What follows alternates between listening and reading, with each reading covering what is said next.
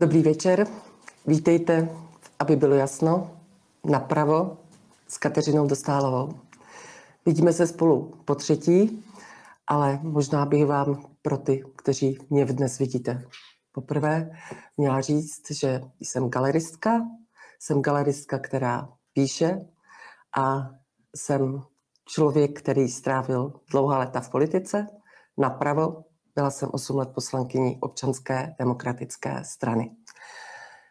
Tak, tento týden byl nabitý informacemi a očekáváním a já se samozřejmě dnes večer dotknu tématu tiskové konference za 5 minut 12.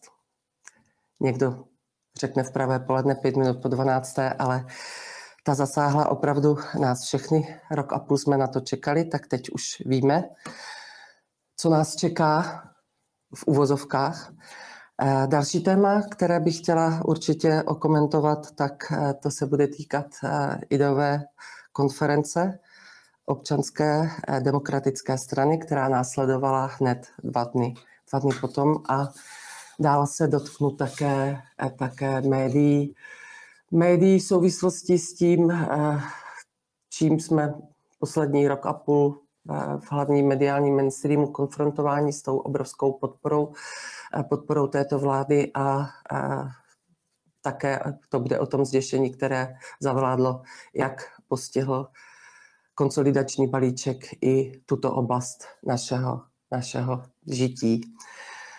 Ale a na závěr bych ještě chtěla na dotaz jedné, eh, jedné dámy, která mi napsala vám říct eh, něco o médiích, která sleduji. Takže já bych vám v úvodu chtěla říct, ale úplně eh, zásadní a hlavní věc. Myslím si, že teď po roce a půl této vlády nastal ten čas říct si, kdo je Petr Fiala. Petr Fiala je politolog, akademik, člověk, který se vždy pohyboval na pravé straně politického spektra. A já, když jsem přemýšlela, že to, co se ve mně nastřádalo a o čem jsem také v minulosti psala, eh, se eh, budu mluvit o tento tématu, kdo je Petr Fiala, co si máme představit pod tímto člověkem, tak jsem dostala svolení od paní Jany Dětečkové, aby hned v úvodu mohla použít jednu ilustrační fotografii. Tady vidíme eh, Krkonoše, je to fotografie 25 let, 24 let stará, kdy tráví eh, svou dovolenou v Krkonoších u paní Dědečkové, dříve radní České televize radní v té naprosto mm, krizové situaci v době krize České televize, velice statečnou dámu. Dámu, která se pohybovala eh, před rokem 89 v Dizentu, dámu, která jezdila na demonstrace, na ty Palachovy týdny, dámu, která, troufnu si říct, byla přítelkyní Václava Bendy a několikrát se stalo, že když utíkali z demonstrace, tak eh, se setkali s azylem právě u pana Václava Bendy. Sjeli se tam lidé s pravicovým pohledem na svět, eh, s tím, jakou máme vizi, představu o tom, kam posunout naši, naši společnost dál. Takže tady vidíte Petra Fialu, nevím, jestli v náručí eh, drží eh, svého syna Martina, který dnes působí v časopise Kontexty. Dál tady vidíme Františka Mikše, člověk, kterého Jana Dědečková si velice vážila a který dnes působí, sfialověl a působí v Centru pro demokracii a kulturu a také Petra Fialy v této, v této instituci a zároveň je v redakční radě už zmíněných časopisů, časopisů Kontexty. Mm, pak tady vidíme mého kolegu Hinka Fajmona, eh, europoslance a autora úžasné knižky o Margaret Thatcher, ale také úžasné knižky o Anglii, kterou vydal později. A eh, kdo je tady poslední? Ano, to vás bude zajímat, když jsem říkala, že se dotknu tematiky média, tak tady vidíme dalšího přítele třeba těchto přátel, Jany Dědečkové eh, z té doby a, a to je Bohumil Pečinka. Bohumil Pečinka, který už dlouhá léta působí v časopisu Reflex.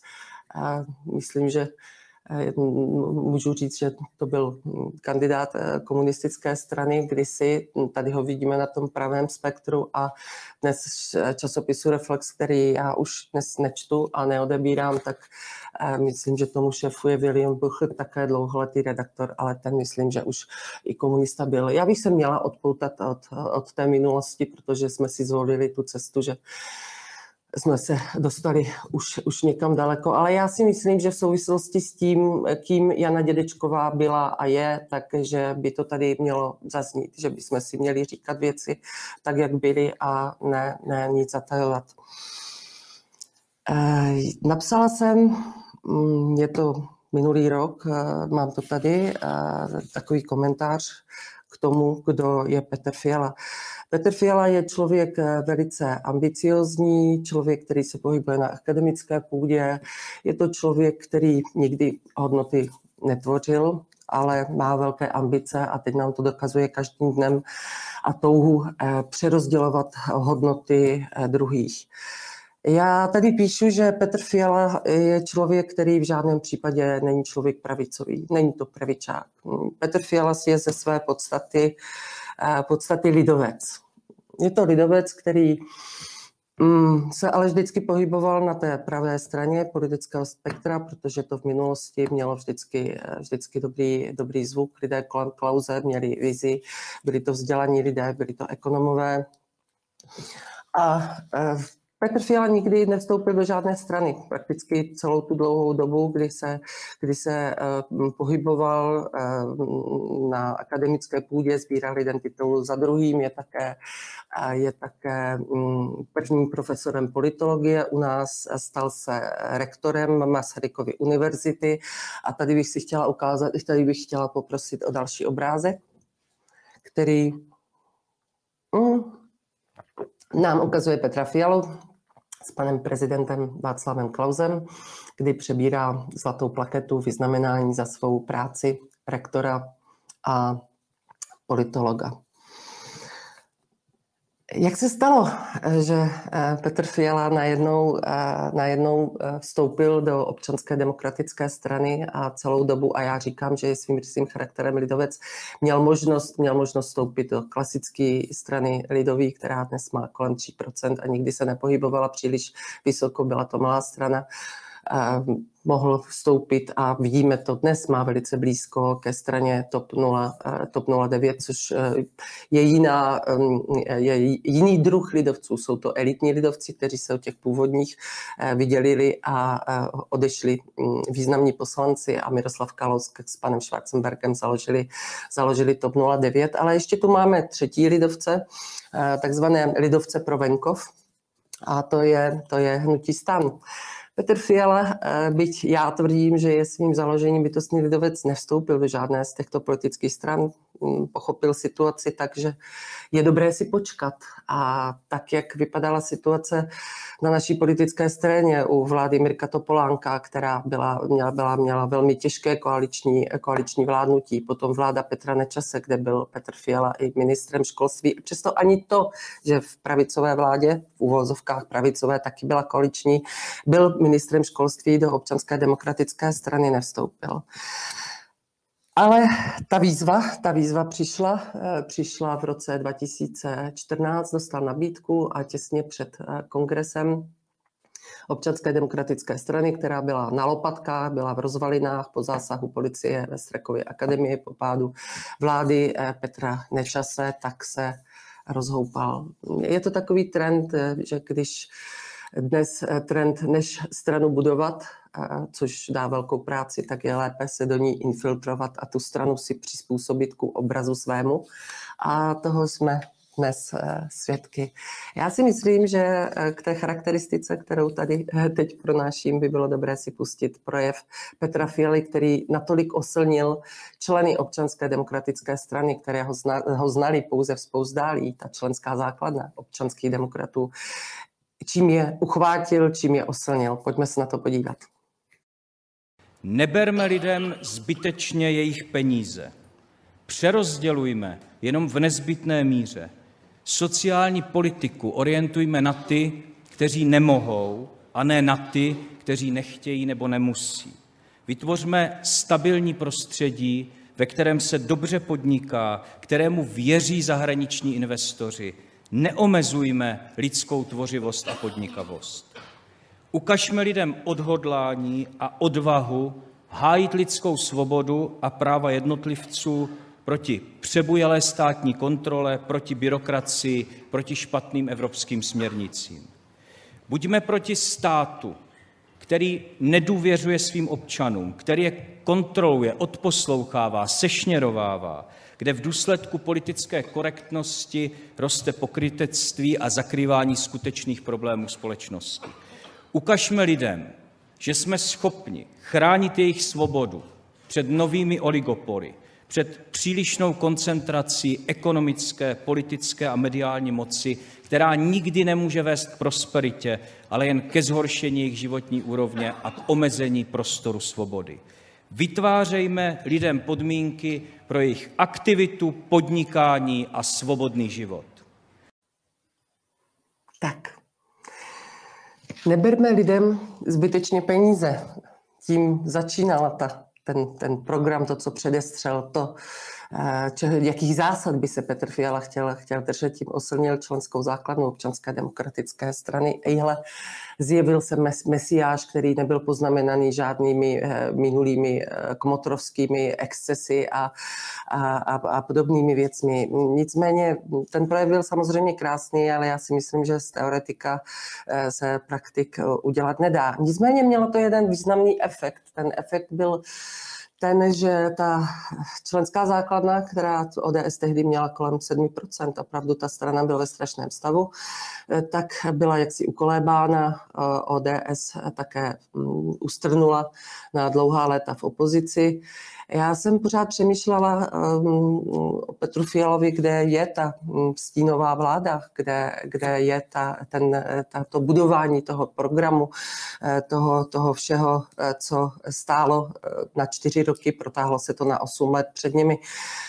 Žádná stínová vláda nebyla, byl, bylo pouze jediné, byl program Antibabiš, ale čemu se věnovala velká práce na místo programu, intrikám, spojování, to si myslím, že Petru Fialovi po lidovecku, to je velké umění lidovců, intrikařit a e, zákulisně jednat, takže 8 let se pekla koalice, koalice spolu.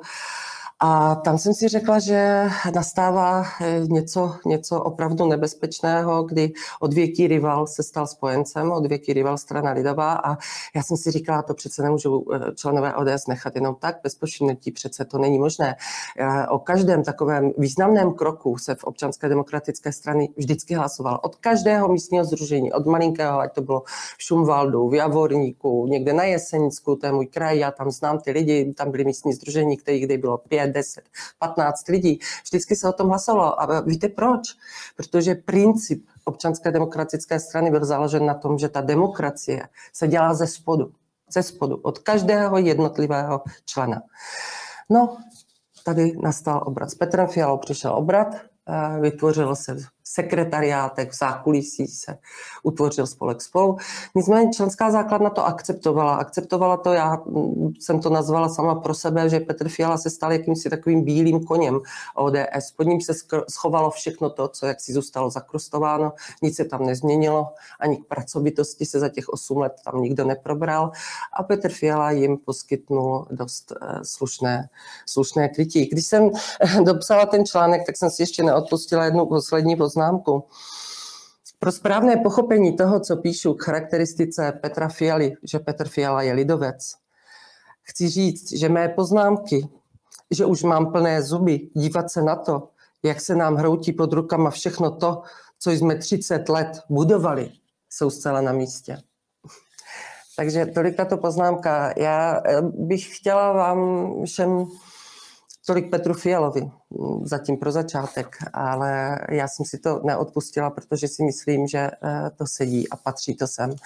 Já jsem, myslím si, že jsem sedí i tento dotaz, který jsem dostala po minulém streamu a já si vážím každého, kdo mi napíše, opravdu si to čtu. A přišel mi dopis od paní Libuše Lisové, která mm, se pozastavuje nad tím, jak, jaký slovník používá naše vláda, jak se začala naše společnost rozdělovat, jak se veřejně urážíme, jaká mm, neúcta, mm, přitom neustále zahalovaná těmi proklamativními letáky, slušný premiér, hrdost, jsme konečně, máme slušného premiéra, tak jaký, jaké vulgarizmy a jaké napadání se objevuje ve společnosti a vyděluje se společnost jaksi na ten příkop mezi mladou generací a mezi, mezi těmi staršími. No a já to jsem chtěla říct, že eh, to, co se stalo, jak se spojilo pět nespojitelných stran a vlastně ODS porušila veškeré své principy a to, na čem stála i spojením s neomarxisty, tak samozřejmě muselo nějakým způsobem rezonovat, eh, rezonovat ve společnosti a vidíme to u toho, kdy teď se jedná třeba o důchodové reformě. To, co se provedlo s valorizací důchodů, to jsme všichni viděli ta valorizace prostě eh, byla zákonem daný fakt a eh, tak já to postavila tato pěti koalice, že mladí lidé jsou na tom daleko hůře než důchodci. Eh, mladí lidé navíc nez, nemají tu naši zkušenost, neznají tu, neznají tu historii a to, jak se vydělila, eh, rozdělila ta společnost proti sobě, tak si myslím, že, že je daná právě tady tímto, tímto, tímto nástupem tohoto lidoveckého oportunisty do čela ODS a tím následným, následným spojením. Takže to jsem, to jsem chtěla odpovědět paní Lískové. Já jsem si toho samozřejmě všimla taky, jako jsme z toho nešťastní, když jsme viděli ty demonstrace, tak eh, jsme viděli, jakým způsobem Petr Fiala reagoval. Eh, okamžitě to stáhl na ten konflikt, do kterého nás zatáhli, kterého se účastníme už takřka eh, rok a půl a ta situace nevede vůbec nikam. Mm lidé na náměstích, kteří byli nespokojení, tak byli nazváni proruskými. Lidé, eh, kteří šli demonstrovat na demonstraci, která měla název proti bídě, eh, tak eh, byli vyfotografováni do médií, kde jedna paní se snubním prstinkem byla pejorativně označena, jde demonstrovat proti bídě a nosí zlaté šperky. A já si myslím, že toto všechno jsou ty momenty, aspekty, které se tady jaksi objevily a nastřádali až s nástupem této vlády. Já jsem za 30 let toho, toho co, co žijeme v naší pořád stále ještě mladé, ale už 30 let trvající demokracii jsem se s něčím takovým nesetkala. Eh, myslím si, že na to zíráme všichni, protože takové to americké PR, které já jsem si říkala, přece člověk o sobě nemůže říkat, že je slušný. Jako teď to by měli poznat ti, kteří hodnotí vaši práci. Ne, my jsme si to museli přečíst a pak eh, vidíme, vidíme to, co, to, co se dotýká paní Liskové, dotýká se to mě a určitě samozřejmě nás všech kteří si toho všímají. Eh, já se posunu od tohoto dotazu k dalšímu tématu, které tisková konference eh, ke konsolidačnímu balíčku. Eh, tisková konference, která byla uvedená jako velké drama. Já mám takový pocit, že se to, co v naší politice dnes prožíváme, je vyměnění programu programu stran za jakýsi marketing. My jsme čekali na konkrétní věci, na konkrétní řešení, ale byli jsme uvrženi do stavu dramatu, očekávání a jak to někdo trefně nazval velký chural, sešel se ve Strakově akademii ve čtvrtek eh, za 5 minut 12. Co mě na tom zarazilo, já se přiznám, já vám tady nebudu eh, říkat, rozebírat jednotlivé momenty toho, eh, co jsme se dozvěděli, eh, konkrétní věci, kromě pár bodů, konkrétní věci. Já bych se spíš zamyslela nad tím, proč jsme konfrontováni, proč je nahrazen ten program, program takovou, takovou estrádou, takovým cirkusem, jak to teďka nazval, nazval jeden, jeden komentátor. Na tom pódiu ve Strakově akademie se sešla jenom část vlády. Ta, ten zbytek vlády, ti, kterým dáváme ve volbách hlas, seděli pod pódiem a na pódiu seděli fíkové listy. Na pódiu seděli lidé, hm, experti, kteří nám měli vysvětlit to, co by nám měli razantně oznámit politici, které, které si volíme ve svobodných volbách. Exekutiva, politici, politická moc, ta je poslední dobou nejenom s nástupem vlády, tato vláda to maximálně umocňuje neustále, tak je nahrazena nikým nevolenými experty a odborníky. Přiznám se, že mm, tomu nerozumím. Já jsem si nevolila paní Horskou a v němém úžasu zírám na to, já ji nemůžu hodnotit jako ekonomku. Určitě je ekonomka dobrá, pokud si vybrala tak velká banka, jako je Raiffeisenbank za svou hlavní ekonomku, ale pozastavují se nad tím, že když eh, tato vláda se rozhodla, že budeme mít windfall tax, daň, tak přece tato daň se týká bank a ty banky samozřejmě chtějí zachránit všechny své peníze a optimalizují a paní Horská byla puštěna do kuchyně eh, těchto vládních receptů a, a této daně. Takže tam bych viděla střed zájmu jako Brno. Eh, nebo jsem viděla paní Danuši Nerudovou jako expertku na, na důchodovou reformu.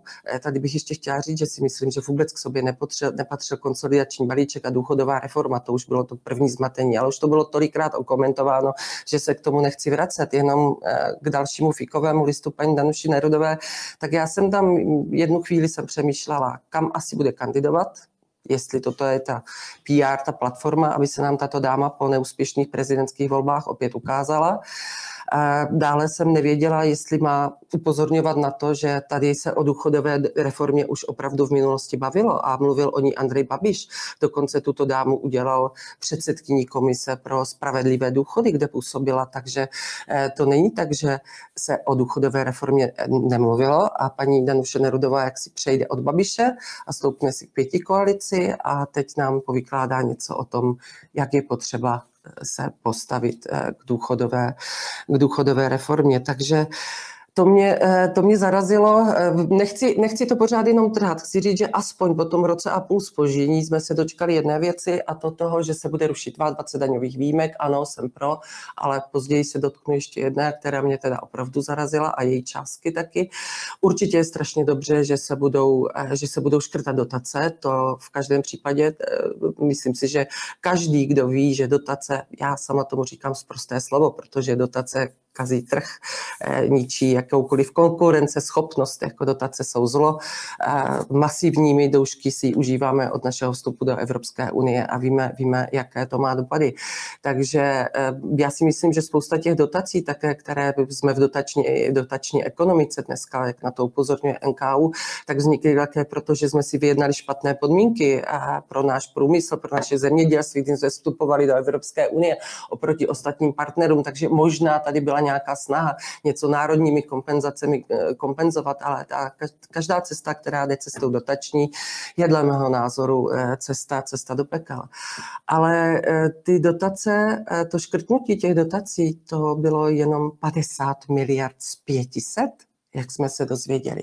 My jsme se dozvěděli o tom, jak budou zvednuty, porušeny veškeré sliby. Veškeré sliby, eh, které vláda udělala před volbami, na základě kterých získala mandát, na základě kterého nám vládne, veškeré sliby o tom, že se nebudou zvedat daně, tak ty padly. A na výdajové stránce 50 miliard. Není to trošku málo? Ta daňová zátěž opět spadne na občana. Taky jsem se pobavila, když jsem viděla, jakým způsobem tuto svou lež, já tomu nemůžu říkat jinak než lež, Petr Fiala vysvětluje, že rok předtím o 30 miliard ulevili na daních. No ano, ale podnikatelů, když to teď, když to zvedají, tak postihnou samozřejmě všechny, takže tyto výmluvy jsou opravdu, opravdu nehorázné. Ať se na mě, ať se na mě nikdo nezlobí, ale já se vrátím zpátky k těm dotacím. Tam je zajímavý velmi jeden moment a to jsme se dozvěděli, hm, tuším dneska ráno. Marian Jurečka odpověděl na otázku, že toto vše, co nám představili, ještě nemá žádnou legislativní, legislativní podobu. Když jsme chtěli vědět, jak konkrétně se to bude týkat těch, těch dotací, které a, a vybrané to budou, tak jsme se dozvěděli od pana ministra financí, že eh, do 30. září by mohlo vzniknout spoustu prostoru pro, pro lobbying a že tomu chtějí zabránit, takže to zatím tutlají, tak eh, tomu, eh, tomu se přiznám, že nerozumím, ale ono to má svou souvislost s tím, že to nemá zatím legislativní, legislativní dopady.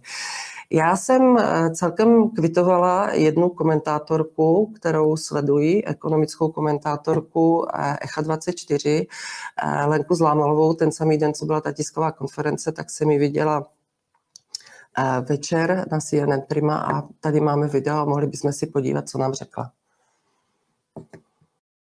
si myslím, že není výsostnější politikum než výška daní a výška státních výdajů. To není, není věc odborná, ani v nejmenším to není věc odborná. Je to věc eh, ideového nastavení. A já ve chvíli, kdy tady středopravicová vláda zvedá přímé daně, což je prostě v přímém rozporu s hodnotami toho malého státu. Ona zvětšuje objem toho státu v té chvíli, tak jako opravdu bych je tady považuji od pana premiéra eh, a té vlády velmi, velmi nešťastné se schovávat za ekonomy. Tak. To byl ten první eh, krátký úsek, který jsem zvolila. Zvolila jsem ho proto, protože eh, já nechci komentovat komentátory, ale tady mi to teda v každém případě stálo za to, protože paní eh, Lenka Zlámalová je velký podporovatel vlády Petra Fialy. Nikdy se tím netajila, vítala tuto vládu, tak jako velmi, velmi vítala zvolení nového prezidenta. Já vím, že ona trpěla tím virem Babiš celou tu dlouhou dobu. Eh, takže tento její krátký komentář si myslím, že je velmi, velmi eh, dobře ilustrativní, jak tato vláda, která rok a půl jsme čekali na ten, na ten balíček, zasáhla zřejmě i ekonomku. Ale pustíme si ještě kousíček dál. My se dostáváme ale bohužel do jádra toho dotačního biznesu. Na to je přivázaných příliš mnoho lidí, příliš mnoho těch straníků z těch jednotlivých stran. A já se nedivím, že proti těm škrtům je například KDU ČSL nebo Hnutí stan. Já myslím, že kdyby se udělal důkladný průzkum, jaký se třeba úplně náhodou udělali Piráti, jaká část jejich členů nějakým způsobem beneficientem příjmu z veřejných rozpočtů, tak by ta čísla byly hrozivá u těch stran. A já si prostě myslím, že tam ty škrty a chtěla bych slyšet od ministra financí a od šéfů všech těch koaličních stran odpověď, proč se těch dotací seškrtalo tak málo.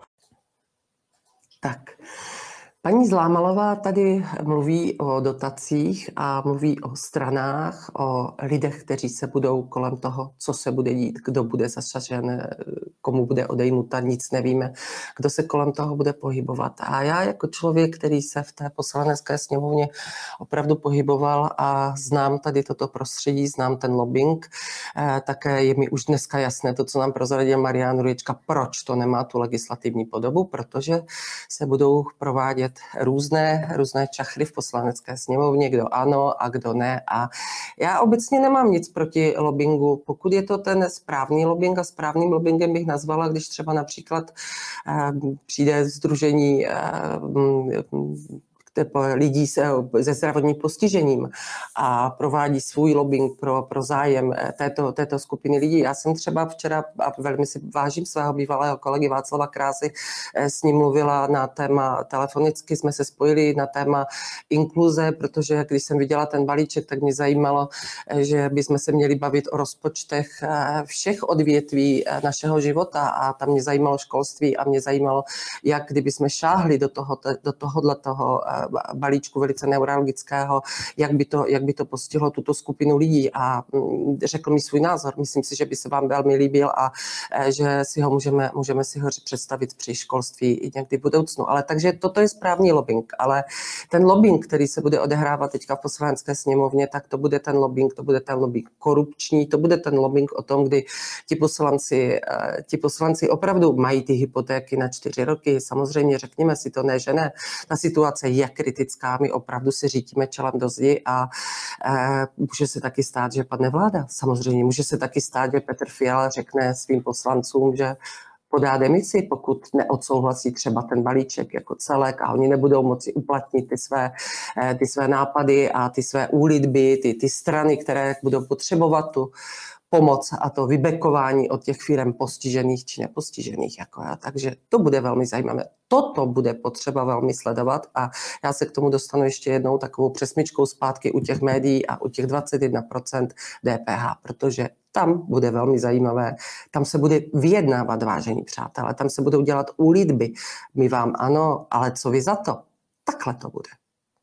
Ale já bych chtěla říct, eh, pozoruju Miroslava Kalouska, svého bývalého politika, svého bývalého, pardon, kolegu politika eh, nadaného z hůry, opravdu, tak já sleduji, já s ním ve velké části souhlasím, když kritizuje svoji, eh, svoji vládu a tak jako si říkám, ano, jako ekonom ví, jak, jak se dělají rozpočty, ví, v jakých jsme šílených deficitech, musí z toho být otrávený a musí ho to děsit, tak jako to děsí mě a čtu jeho tweety.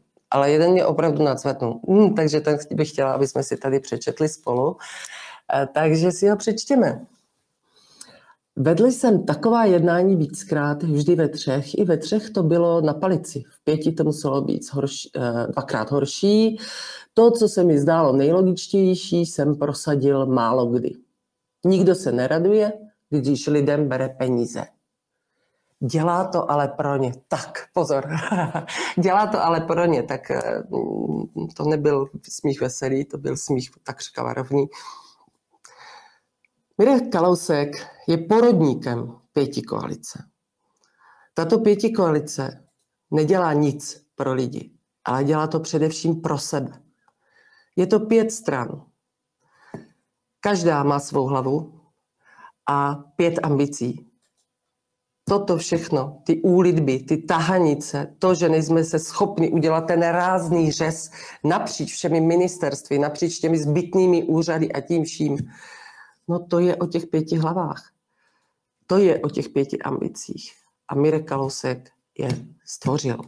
A tomu nikdo neodpáře a proto já tady tyhle, ty, tyhle ty jeho, jeho tweety považuji za naprosto pokrytecké a takřka za hraničící s drzostí, protože, jak už jsem tady řekla, a pro ty, co mě neviděli, tak to zopakuji ve svém minulém či předminulém streamu. Já jsem opravdu přesvědčená, že koalice, skládání koalic a ten rycheckého, rycheckého změna ústavní a ten podvod, který byl udělaný na, na voliče, ty skládání těch koalic před volbami, takže prostě podvodem problém je, je to pokrytectvím a toto jsou ty výsledky, protože koalice se vždycky mají skládat až po volbách. A tady byla jasná jenom jedna koalice, která by nedopustila tohleto peklo, které nás čeká. A to by byla koalice, ano, širokého hnutí, ale s drivem, ovšem s ODS, s tradicí, zkušeností, pravicovým názorem a pohledem to by byla koalice, která by, dvou koalice, která by této zemi prospěla. A ne tenhle ten paskvil a to, co všechno nás s ní čeká. Takže tolik, eh, tolik eh, k tématu, k tématu, eh, k tomu tématu tiskové konference, ale pardon, ještě jsem vzpomenula jednu věc a ta se týká ta se týká těch výjimek. Zrušilo se 22 výjimek a já k tomu chci jednu výjimku eh, vypíchnout, ale vypíchnout ji k tématu, které jsme na té konferenci neslyšeli, které tam naprosto absentovalo a to je téma Ukrajina. Slyšeli jste tam? kolik je potřeba eh, poslat znovu peněz na Ukrajinu, kolik si vezmeme zase půjčku, kolik pošleme, pošleme zbraní. Nic, ticho. Najednou jsme přestali budovat Ukrajinu, najednou na této tiskové asi si čtou občas někdy průzkumy, zjistili, že veřejnost už začíná být opravdu unavená eh, tím fanatismem, který se nikde v celé Evropě, snad výjima Polska, nekoná, koná se jenom u nás. A tady si pustíme jeden obrázek, pojďme se na ně podívat. Tato vláda na minulý rok na jaře oznámila, že pošle na Ukrajinu eh, jak to tady je, myslím, že tuším do roku 2025, až do konce svého mandátu, půl miliardy korun. A když už rušili ty výjimky, tak tam je jedna výjimka, která má objem 340 milionů korun. A to je ta výjimka pro studenty, kteří si vydělávají. Já se nedivím rodičům, že nejsou schopni ty děti dnes uživit na studiích, protože po tom, co vláda stropovala nestropovala, dělala to tak pozdě, tak ty rodiče opravdu na to nemají peníze a já si myslím, že je super, že každý student, který opravdu studovat chce, takže si vydělává a stíhá toho dost. Takže 340 milionů pro studenty, výjimka, je pryč a půl miliardy se pošle na Ukrajinu. Já už se nechci zabředávat do toho, že jsme viděli, jak si tam poslanci parlamentu ukrajinského po oslavě Bendery nakupují auta. Nechci se bavit o tom, byť to samozřejmě musím zmínit, protože kde jinde si to máme říct, když se to nikdy nedočteme, nikdy se to nedozvíme, musíme to hledat v zahraničních médiích, v alternativách, aby jsme se dozvěděli ten, to, co tady vláda Petra Fialy dělá. A to ještě jsem chci zmínit a řeknu to, Vít Rakušan podepsal na pomoc uprchlíkům. Nejdřív jsme dostali grant z Evropské unie, ten grant byl ale malý, takže Vít Rakušan se rozhodl, že podepíše půjčku. Původně to bylo být 200 milionů eur na pomoc běžencům. Nakonec v tichosti proběhlo 400 milionů eur, bylo to tuším někdy 19. října. Celkem to společnost nějak nevzrušovalo, ale já si myslím, že Toto jsou výsledky, toto jsou výsledky, ta tisková konference, ten balíček, to, co, to, co všechno tady vidíme. Já jsem nikdy neřekla, že nejsem pro humanitární pomoc, ale taky si myslím, že musíme tančit tak rychle, jak dokážeme.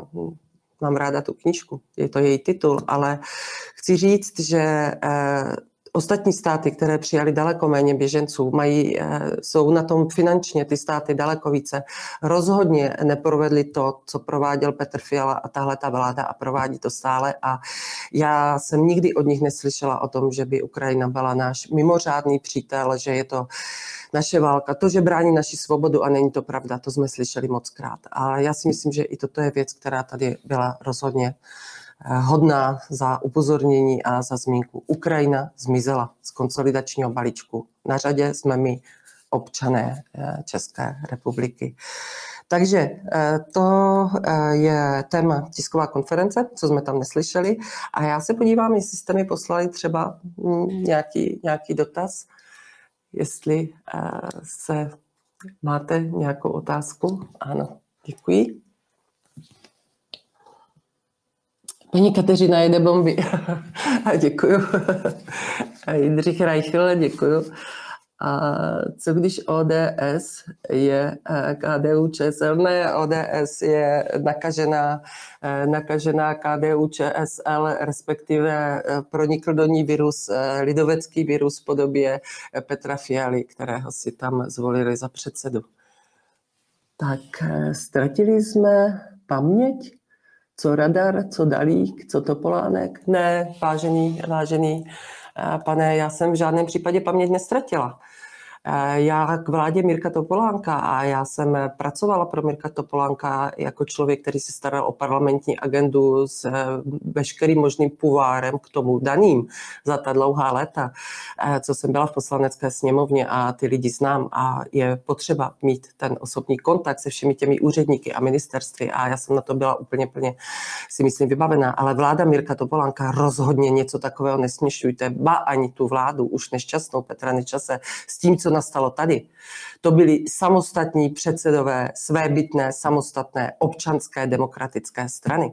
A ta vláda Mirka Topolanka se všemi excesy, tak ta dělala ne balíček konsolidační, ale ta dělala přímo batoh spolu s Miroslavem Kalouskem, který tak dnes kritizuje své dítě. Takže tolik vaší odpověď, vaší otázce. Pardon. Eva Eva Justová. Káťo, co říkáte, stávkové pohotovosti Středulovi nevěřím. No, tak já si myslím, že po tom, co... Eh, já nechci odborářům radit, já tady nejsem v žádném případě od toho, ale já jsem nikdy v odborech nebyla, já jsem vždycky stála na vlastních nohách a eh, můj muž první, co udělal, tak samozřejmě z odboru vystoupil, ten zaměstnanec byl hned po převratu, ale co chci říct, já bych jim odborářům doporučila pana Středu vyměnit, protože to, jakým způsobem on odkláněl své konto po prezidentské volbě. Pamatujete si to odklánění těch peněz od manželky, tak pan Středula si odklonil velmi rychle to konto. Já eh, stávková pohotovost, to určitě na to mají právo. Určitě mají právo vyjádřit svou, svou nespokojenost. Uvidíme. Takže dostaneme se dál. Já si myslím, že eh, od té tiskové konference uběhly pouze pouhé dva dny a byla připravena a odehrála se s velkou pompou eh, ideová konference občanské demokratické strany. Já přemýšlím o tom, jestli to náhodou po té tiskové konferenci nebude třeba, já nevím, provokace, jestli, nebo jestli to nemá být omluva. Pořád jsem přemýšlela, co si pod tím mám představit, že se nám třeba ale jestliže to měla být konference, tak jsem omluvu nečekala, spíš tu provokaci. Takže pojďme se podívat na znělku.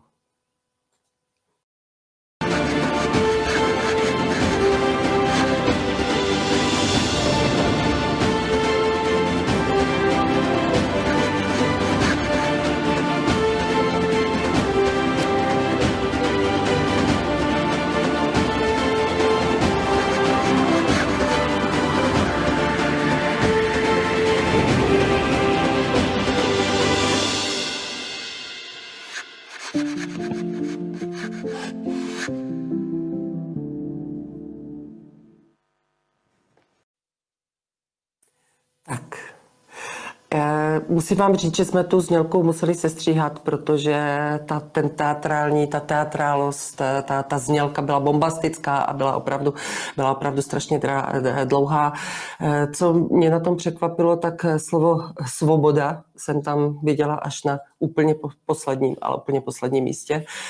Chyběla mi tam slovo demokracie, ale hlavně oni nám představili projekt, projekt teatrálně nám představí projekt, ta teatrálnost, já říkám, že program eh, je nahrazen marketingem, tak tady, eh, tady jsme dostali zase marketingový projekt marketingový projekt a e, představili nám tam spoustu svých plánů na e, takřka desítky let dopředu a mě se pořád honilo hlavou, když jsem viděla, e, když jsem viděla ty vystupující ministry, kde na to budeme brát peníze. Teď teprve dva dny předtím jste nám oznámili, že máme takové deficity, že někde v dálce už vidíme tu řeckou cestu a tam byly projekty, ale hlavně taky projekty, které se mají fixovat zákonem.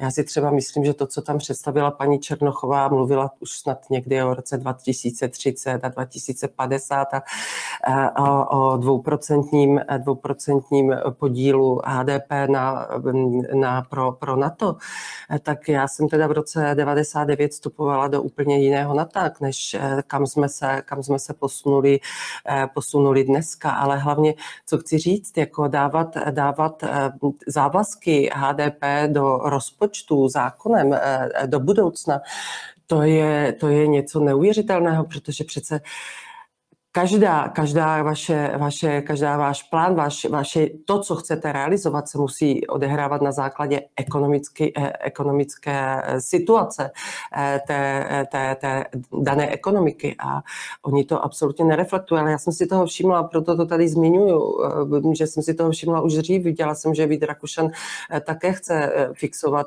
platy v komunále a v, v, v různých jiných odvětvích. A to je přece něco, něco, co je absolutně nepřijatelné. Pamatuju si, když Václav Klaus přišel se zákonem o vyrovnaném rozpočtu, no kdo proti tomu nejvíc projil, eh, myslím, že to bylo někdy na konci 90. let, ano, tak, eh, tak to byla Unie svobody, to byli tehdy ti, ti pučisti, kteří položili vládu Václava, Václava Klauze. Eh, takže tyhle ty plány se absolutně neopírají o, o ale ani vzdáleně o to, já tam nevidím, nevidím tam prakticky žádnou ideu. Vidím tam jenom, jenom projekt. Když eh, co já bych čekala od ideové konference, tak bych čekala, že se budou bavit o tom, co si přeje naše společnost, kde na co klade naše, naše společnost na eh, důraz, důraz, jaký klade důraz na školství, na zdravotnictví a podle toho budu eh, nějakým způsobem eh, modelovat, modelovat ty své, ty své představy, ale oni nám představili program, který prakticky zmínili na začátku čtyři ideové mm, základy ODS, na kterých vznikla, a to byly poděbradské artikuly, aby se potom mílovými kroky celou tou konferenci posunuli eh, k neodsouzení Green Dealu a každý z nás přece ví, že Green Deal je eh, přesně eh, ten projekt Evropské unie, který nás všechny vyčerpává takovým strašidelným způsobem, že jenom, jenom posiluje Čínu. Teď my se tady oslabujeme sami. Já jsem čekala o té ideové konference něco, něco naprosto, naprosto mm, odlišného a jiného. Pan, pan mm, místopředseda, nebo pan, pardon, pan místopředseda strany, ale předseda Senátu Vystrčil nám jako svou základní ideovou myšlenku řekl, že eh, ODS špatně eh, komunikuje a co si kdo říká nebo neříká v sekretariátu, no tak kruci. Já jsem měla z celé té ideové konference pocit, že je to snad záměrná provokace. Museli vědět, co nám představí za konsolidační balíček a museli vědět, jaké plány mají a co nám chtějí představit a ještě nám to dali do přímého přenosu jako svou ideovou představu a kam se chtějí posunout dál. To jsou plány, pane Bože, do roku 2050 a volby budou v roce 2025. Já si říkám, žijeme, žijeme ve společném světě, žijeme, žijeme, potkáváme se na ulici, ve městě žijou ty lidi vůbec mezi, mezi námi, reflektují vůbec tu situaci, jak jsem řekla, s těmi studenty a s tím, jak jsme vyčerpaní všichni drahými energiemi a jak jsem poslouchala Pavla Janečka, našeho experta přes eh, energetiku, tak eh, to vůbec nekončí. Ty energie vůbec nekončí, to bude ještě daleko horší, čekají nás další a další zdražování energií. Já nevím, na co si tady, na co si tady občanští demokraté hrají. Opravdu. Eh, myslím, že je to provokace a mám pocit, že včera, ne, ne, ne, včera, dneska ráno jsem poslouchala Pavla Fischera tam se ho redaktor na CNN Prima ptal, jako, jak si myslí, že lidé budou reagovat, jak to lidé vydrží. A on na to odpověděl, no, nechci říct přímo, nechci ho parafrázovat takže by řekl, že se na to lidé zvyknou, ale poukázal na situaci ve Francii a řekl, že tam se lidé bouří, že je to běžné v demokracii, že se lidé bouří. No, bože, v České republice my jsme úplně jiní lidé, my jsme nikdy nepodpalovali auta, nevybíjeli jsme výlohy. A proč to říkám? Já mám pocit, že nás vláda provokuje teatrální tisková konference, kde nám ukáže porušení všech veškerých všech svých slibů a to na základě čeho dostala svůj mandát vládnutí. Teatrální ideová konference absolutně šílených vizí jenom k tomu, aby zabila naši ekonomiku a tak dále. Jako a e, jestliže tady Pavel Fischer hodnotí tu situaci tak, že si budeme muset zvyknout i na takovéto projevy nespokojenosti a tady jsem dostala otázku na, na připravovanou stávkovou pohotovost odborářů, to si přejeme? Toto si přeje vláda Petra Fialy? Chce hrotit dál ty příkopy? Já začínám mít nepříjemný pocit, že ano. Protože oni už dopředu mají odpověď na ty plná náměstí a na ty ulice. Oni nám řeknou, pozor, pozor, to jsou ti antidemokrati, to jsou ti, co nás chtějí, chtějí vrátit zpátky, ti, co nás chtějí vrátit na východ, ti, co chtějí zpátky k Rusku. Petr Fiala je tak starý jako já. Jsme ročník 64 nám bylo oběma 25 let, my jsme stáli na těch náměstích, my jsme byli šťastní. My nejsme žádní anti, já nejsem žádný antidemokrat, já nechci v žádném případě zpátky k Rusku. Ale myslím si, že ta provokace a to provokování lidí a vybuzení jít na ty náměstí není od věci se nad tím zamyslet. Já se toho bojím. Ty příkopy jsou vykopané už dost hluboko. Varuji předtím a proto eh, bych se chtěla dostat k tomu, co umocňuje celou tady tuto naši situaci.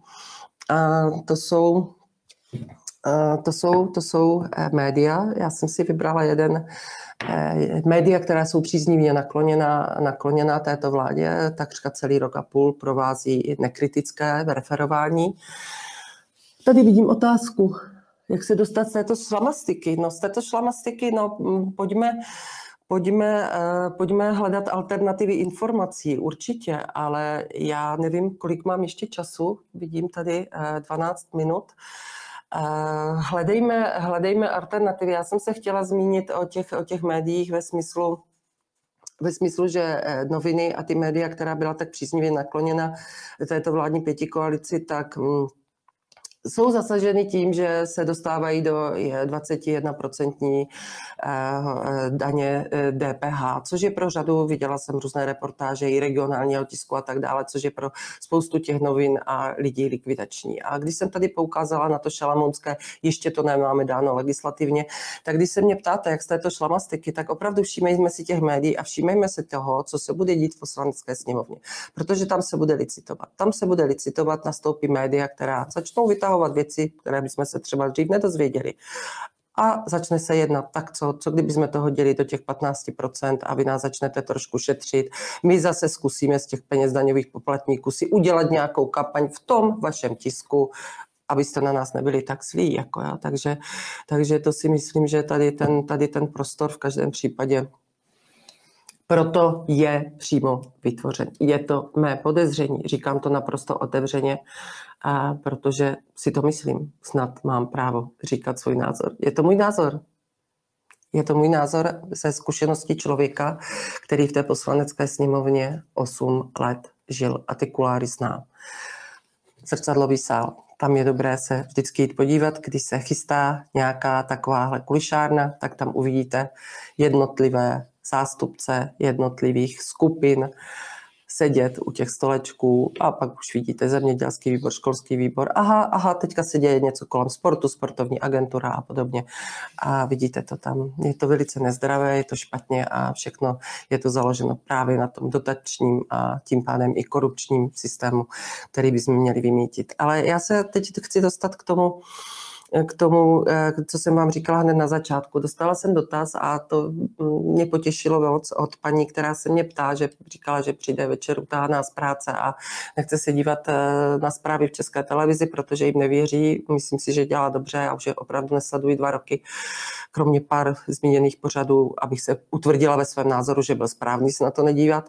Eh, tak jsem jí slíbila, že se tady zmíním o tom, která média sleduji, ale eh, zeptala jsem se, eh, aby bylo jasno, jestli eh, můžu udělat reklamu, ale my tomu neříkáme reklama, ale spíše vypíchnout ty, kterých si vážíme, kteří dělají svoji práci dobře, kteří se o to snaží, tak jako se snaží, aby bylo jasno.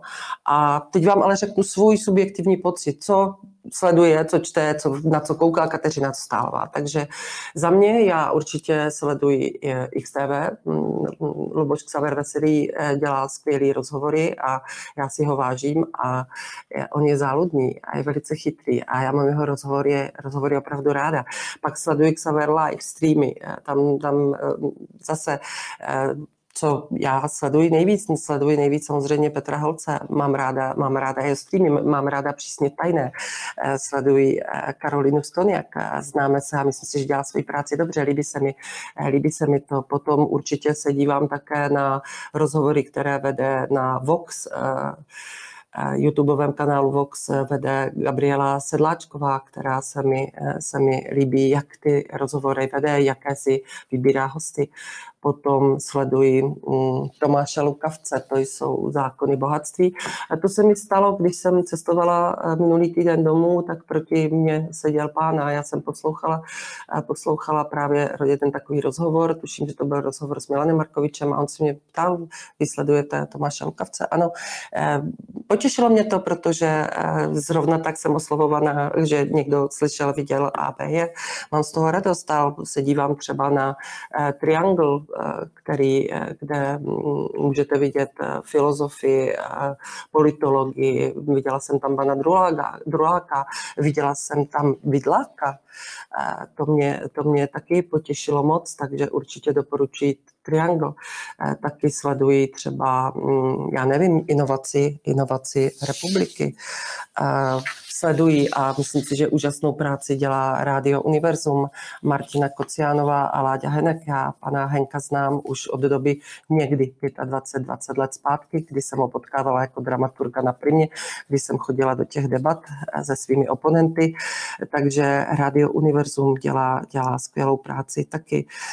Takže to je asi tak namátkou. Samozřejmě také sleduji eh, zahraniční média a mm, podívám se, podívám se, já nevím, na, já nevím, třeba Daily News sleduji zahraniční rubriky. Dneska už není problém eh, si najít, najít překlad. Takže tolik, eh, tolik tedy, tedy za mě za mě a čeho se opravdu snažím vyvarovat, tak to, je, eh, to, to jsou veřejnoprávní média, protože to jsou média státní. Eh, myslím si, že eh, teď volí svého, svého nového ředitele. Já jsem hm, přesvědčená, nechci se vsázet, já se nikdy nesázím, že tím ředitelem bude opět, opět zvolen, zvolen Petr Dvořák. Ta situace se nezměnila, ta situace se zakrustovala, je to propaganda, propaganda jedné skupiny nikým nevolených lidí, redaktorů České televize, zaměstnanců České televize. Tím bych chtěla ovšem výjmout ovšem tu spravodajskou část v každém případě od, té, od těch ostatních, protože jestli se mě ptáte, na co se dívám, tak ano, sleduji v České televizi eh, dokumenty. Mám ráda třeba, eh, třeba historii CZ a myslím si, že je tam spousta, spousta skvělých lidí, kteří si tuto kritiku nezaslouží a že jsou sami bytostně nešťastní z toho, eh, z toho jakou vizitku jim dělá, dělá redakce, redakce spravodajství. Takže já se podívám, jestli mi přišla ještě třeba nějaká otázka, jestli, jestli se dočkáme nějakého dotazu, ale já jsem si ještě připravila, když jsem mluvila o, té, o, těch, o tom, co teďka nastane v posledně, poslanecké sněmovně, o tom lobbingu, o tom, jak se bude eh, ten návrh eh, měnit eh, v průběhu času a tom, jak, jak bude jednat poslanecká sněmovna, tak jsem mluvila, mm, mluvila o médiích, na které teďka nátisk, ale ono se to samozřejmě nebude týkat jenom tisku, bylo uvaleno těch 21%. A našla jsem si, jestli si můžeme pustit ten obrázek, eh, obrázek, ano, tady to je, eh, taky jeden z těch letáků eh, propagandistických vlády Petry Fialy, kde říká, Fiala, podnikatelé mohou být s naší vládou spokojení. Opatření jsou bolestná, ale nutná. No, já říkám, podnikatelé mohou být z naší vlády spokojená, ale okamžitě zatím hned musím dodat, jak kteří.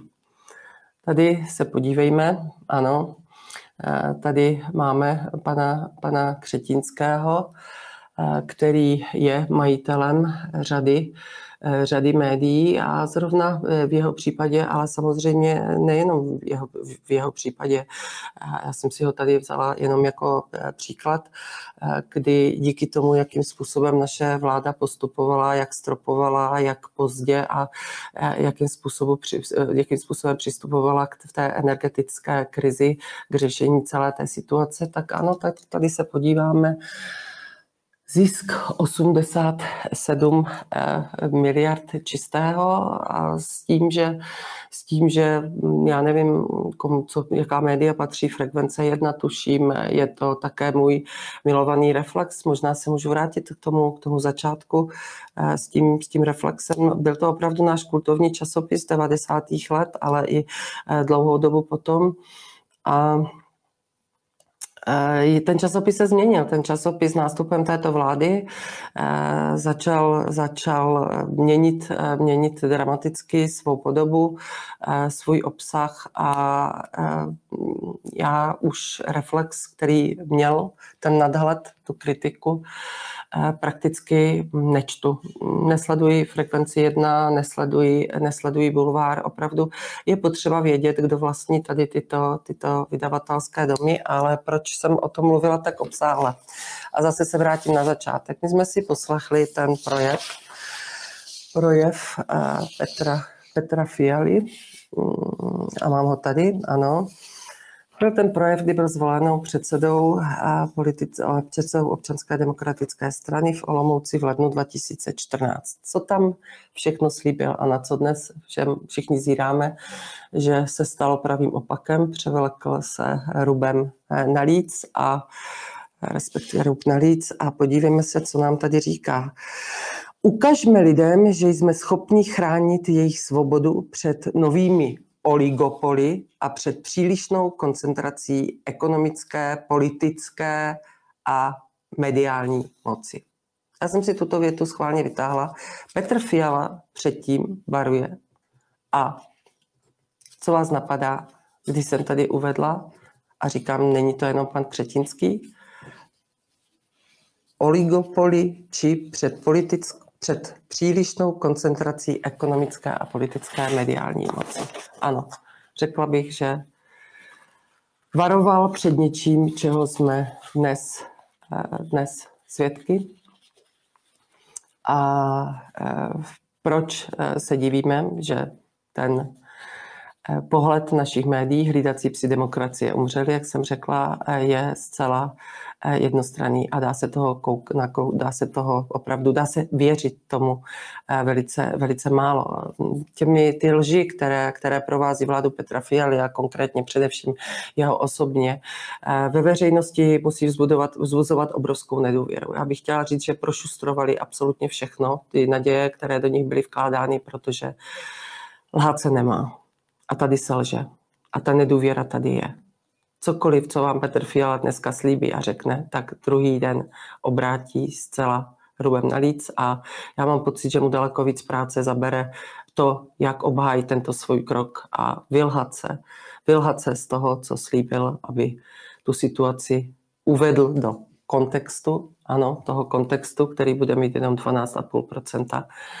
A uvidíme, uvidíme ten, ten, ten souboj, který, který nastane v poslanské sněmovně a který se bude týkat prakticky všech, ale rozhodně ten obrat, který nastal v občanské demokratické strany, to rozpuštění jenom Eh, je jasným potvrzením toho, co říkám od začátku. Občanská demokratická strana neexistuje, je to pouze klamavá reklama na něco, eh, co tu kdysi bylo, co bylo tahounem reform této země, eh, co nás opravdu postavilo po, tom, po těch 40 letech totality na nohy a kam jsme se to dopracovali, vidíme dnes. Je potřeba být opatrný, je potřeba se nebát, je potřeba říkat otevřeně své názory, nebát se toho a pojmenovávat ty věci. To bych eh, chtěla poprosit každého z vás, každého z nás. Děkuji vám za pozornost. Čas můj vypršel. Budu moc ráda, když mi zašlete další otázky a setkáme se tady a já vám na ně ráda odpovím. Hezký večer.